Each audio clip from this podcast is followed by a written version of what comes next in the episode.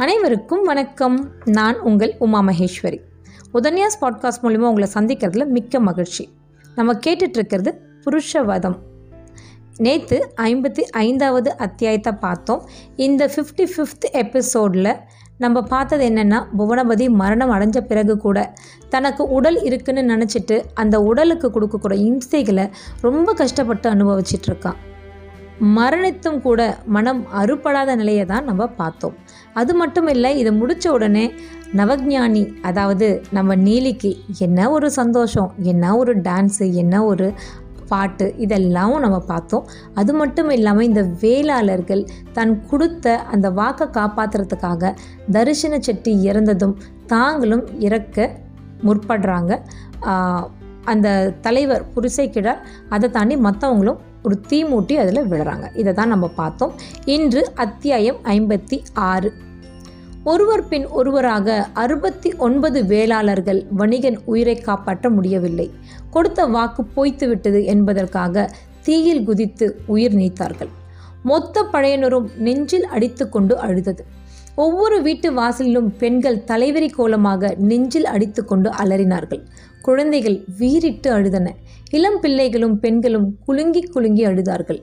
நீலி வாய்விட்டு சிரித்தாள். குதூக்கலத்தோடு நாலா பக்கமும் பறந்தாள். தம்பியை கட்டிக்கொண்டு தட்டாமலை சுற்றினாள். செத்துப்போன பிறகும் தொல்லை கொடுத்தீர்களடா பாவிகளா. பச்சை மரத்தை வெட்டி துரத்துனீங்களே. போன ஜென்மத்து கதையை நினைவுபடுத்தினாள். கெஞ்சி கேட்டேனே எனக்கு தங்க இடம் கொடுத்தீங்களா? மறுத்தீங்க தானே? இது நியாயமா? நீலி ஆத்திரத்தோடு அலறினாள். வேளாளர்களின் ஆவிகள் நீலியிடம் கைகூப்பி மன்னிப்பு கேட்டன. அந்த ஆவிகளுக்கு சிவகணங்கள் சத்தியலோகத்திற்கு வழிகாட்டின. சத்தியத்திற்காக உயிர் விட்டவர்களுக்கு கிடைக்கக்கூடிய மிகப்பெரிய பதவி அந்த வேளாளர்களுக்கு கிடைத்தது. வேளாளர்களின் ஆவிகள் நீலியின் முழு கதையும் புரிந்து கொண்டு அவளுடைய தவத்தை மெச்சி வணங்கின.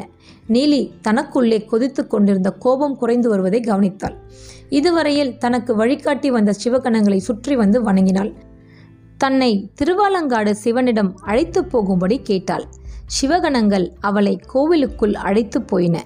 மிகப்பெரிய ஒளி கோவிலில் வட்டத்திகிரியாய் சுழன்று கொண்டிருந்தது. சந்தோஷம்தானா என்பது போல சிரித்தது. நீலி நெக்குருகி அழுதாள். உலக வாழ்க்கையை அனுபவிக்காமல் வந்துவிட்டோமே என்று வருத்தமா? மறுபடி பூமியில் பிற. பூமிக்கு வளம் கொடுக்கும் வேளாளர் குலத்து பெண்ணாய் பிற. ருதுவான நாள் முதல் திசையறிந்து குறி சொல். தாவரங்களின் குணம் அறிந்து அவைகளை தேர்ந்தெடு. மனிதர்களுக்கும் பிராணிகளுக்கும் சிகிச்சை செய். காசியில் உன்னை நேசித்த ஒருவன் வரும் பிறவியில் உனக்கு கணவனாக பிறப்பான் மாதவிலக்கு நின்ற நேரம் உனக்கு என் தரிசனம் பரிபூர்ணமாக கிடைக்கும். உன் தம்பி உனக்கு மகனாக பிறப்பான். உனக்காகவே உயிர் வாழ்ந்ததால் உனக்காகவே உயிர் தியாகம் செய்ததால்.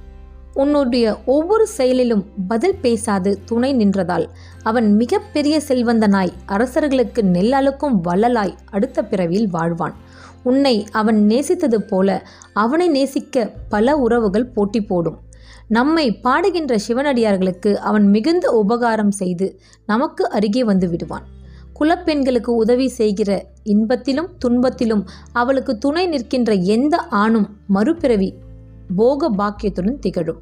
போக பாக்கியத்தோடு திகழும் எல்லாருடைய முன்பிறவியும் பெண்களை ஆதரித்ததாகவே இருக்கும். ஒரே ஒரு பெண்ணை வணங்கி கொண்டாடினாலும் கூட ஊர் அவனை வணங்கி கொண்டாடும்.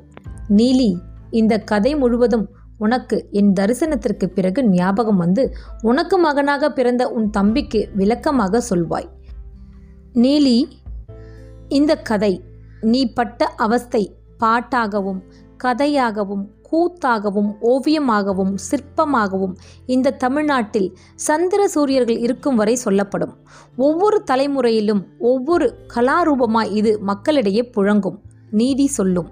உலகத்திலே மிகப்பெரிய பாவம் பெண்களை இம்சிப்பதுதான். ஒவ்வொரு இம்சையும் பல நூறு மடங்காக பெருகி இம்சித்தவர்களை பழிவாங்கும். பெண்களை ஆதரித்தவர்களை வேதனை நேரத்தில் அந்த பெண்மை உயர்த்தி நிற்கும்.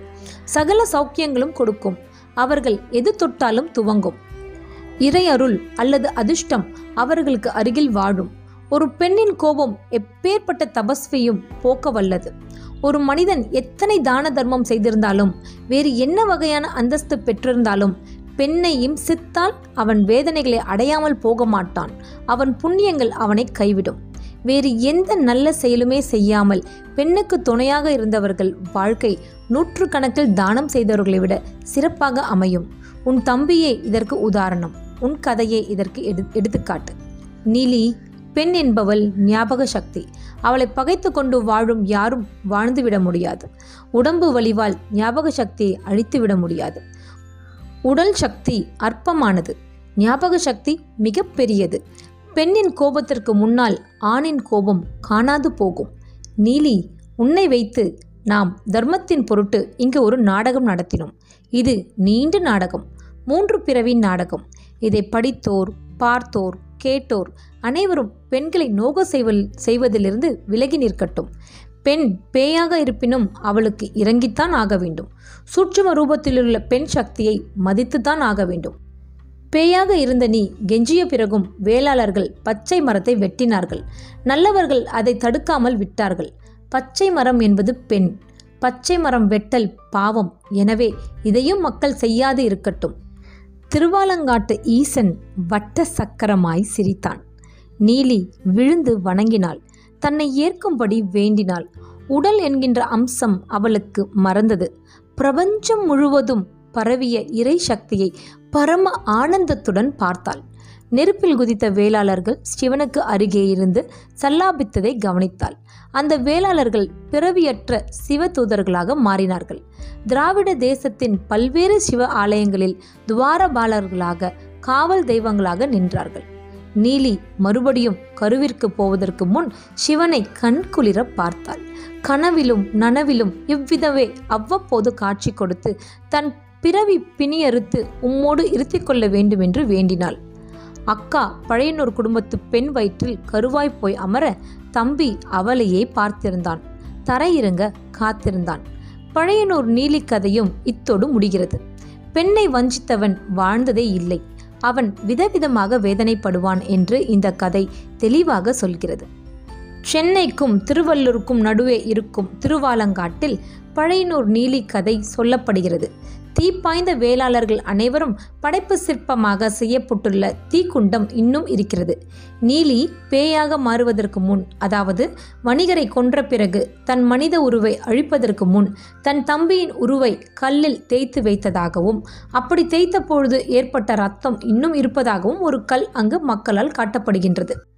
நீலி பெண்ணாக பிறந்து சுகபோகங்கள் அனுபவித்து இறந்து மறுபடி சூட்சும சக்தியாக மாறி பழையனூரிலேயே திருவாலங்காட்டு சுற்றுப்புறத்திலேயே இன்னமும் உலவிக் கொண்டிருக்கிறாள் என்று ஜனங்கள் பேசிக்கொள்கிறார்கள்.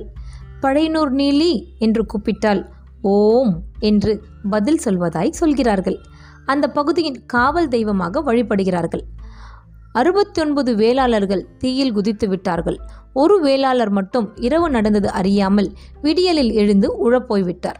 உழுது கொண்டு இருந்தவரிடம் நீலி போய் விஷயம் சொன்னாள். சத்தியத்திற்காக உன்னூர் வேளாளர்கள் எல்லாரும் செத்துவிட்டார்கள்.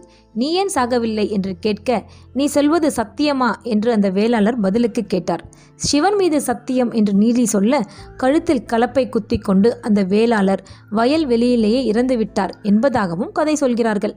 யார் சத்தியம் செய்தாலும் தொண்டை நாட்டு வேளாளர்கள் அதை மதிப்பார்கள் என்பதற்கு இதுவும் ஒரு உதாரணம். நீலி கதையை எல்லோராலும் எழுதிவிட முடியாது. எல்லோராலும் நாடகமாக போட்டுவிட முடியாது. நீலியின் வாழ்க்கையில் சம்பந்தப்பட்டவர்கள்தான் நீலியின் கதையை வெளிப்படுத்த முடியும். சென்னைக்கருகே உள்ள திருவாலங்காடு போகும் பொழுது அதற்கு மிக அருகே இருக்கின்ற பழையனூரை போய் பார்த்துவிட்டு வாருங்கள். பழையனூர் நீலி என்று உறக்க கூப்பிட்டு பாருங்கள். ஒருவேளை பதில் வந்தாலும் வரலாம். இத்துடன் இந்த புருஷவதம் முடிவுறுகிறது. நன்றி வணக்கம்.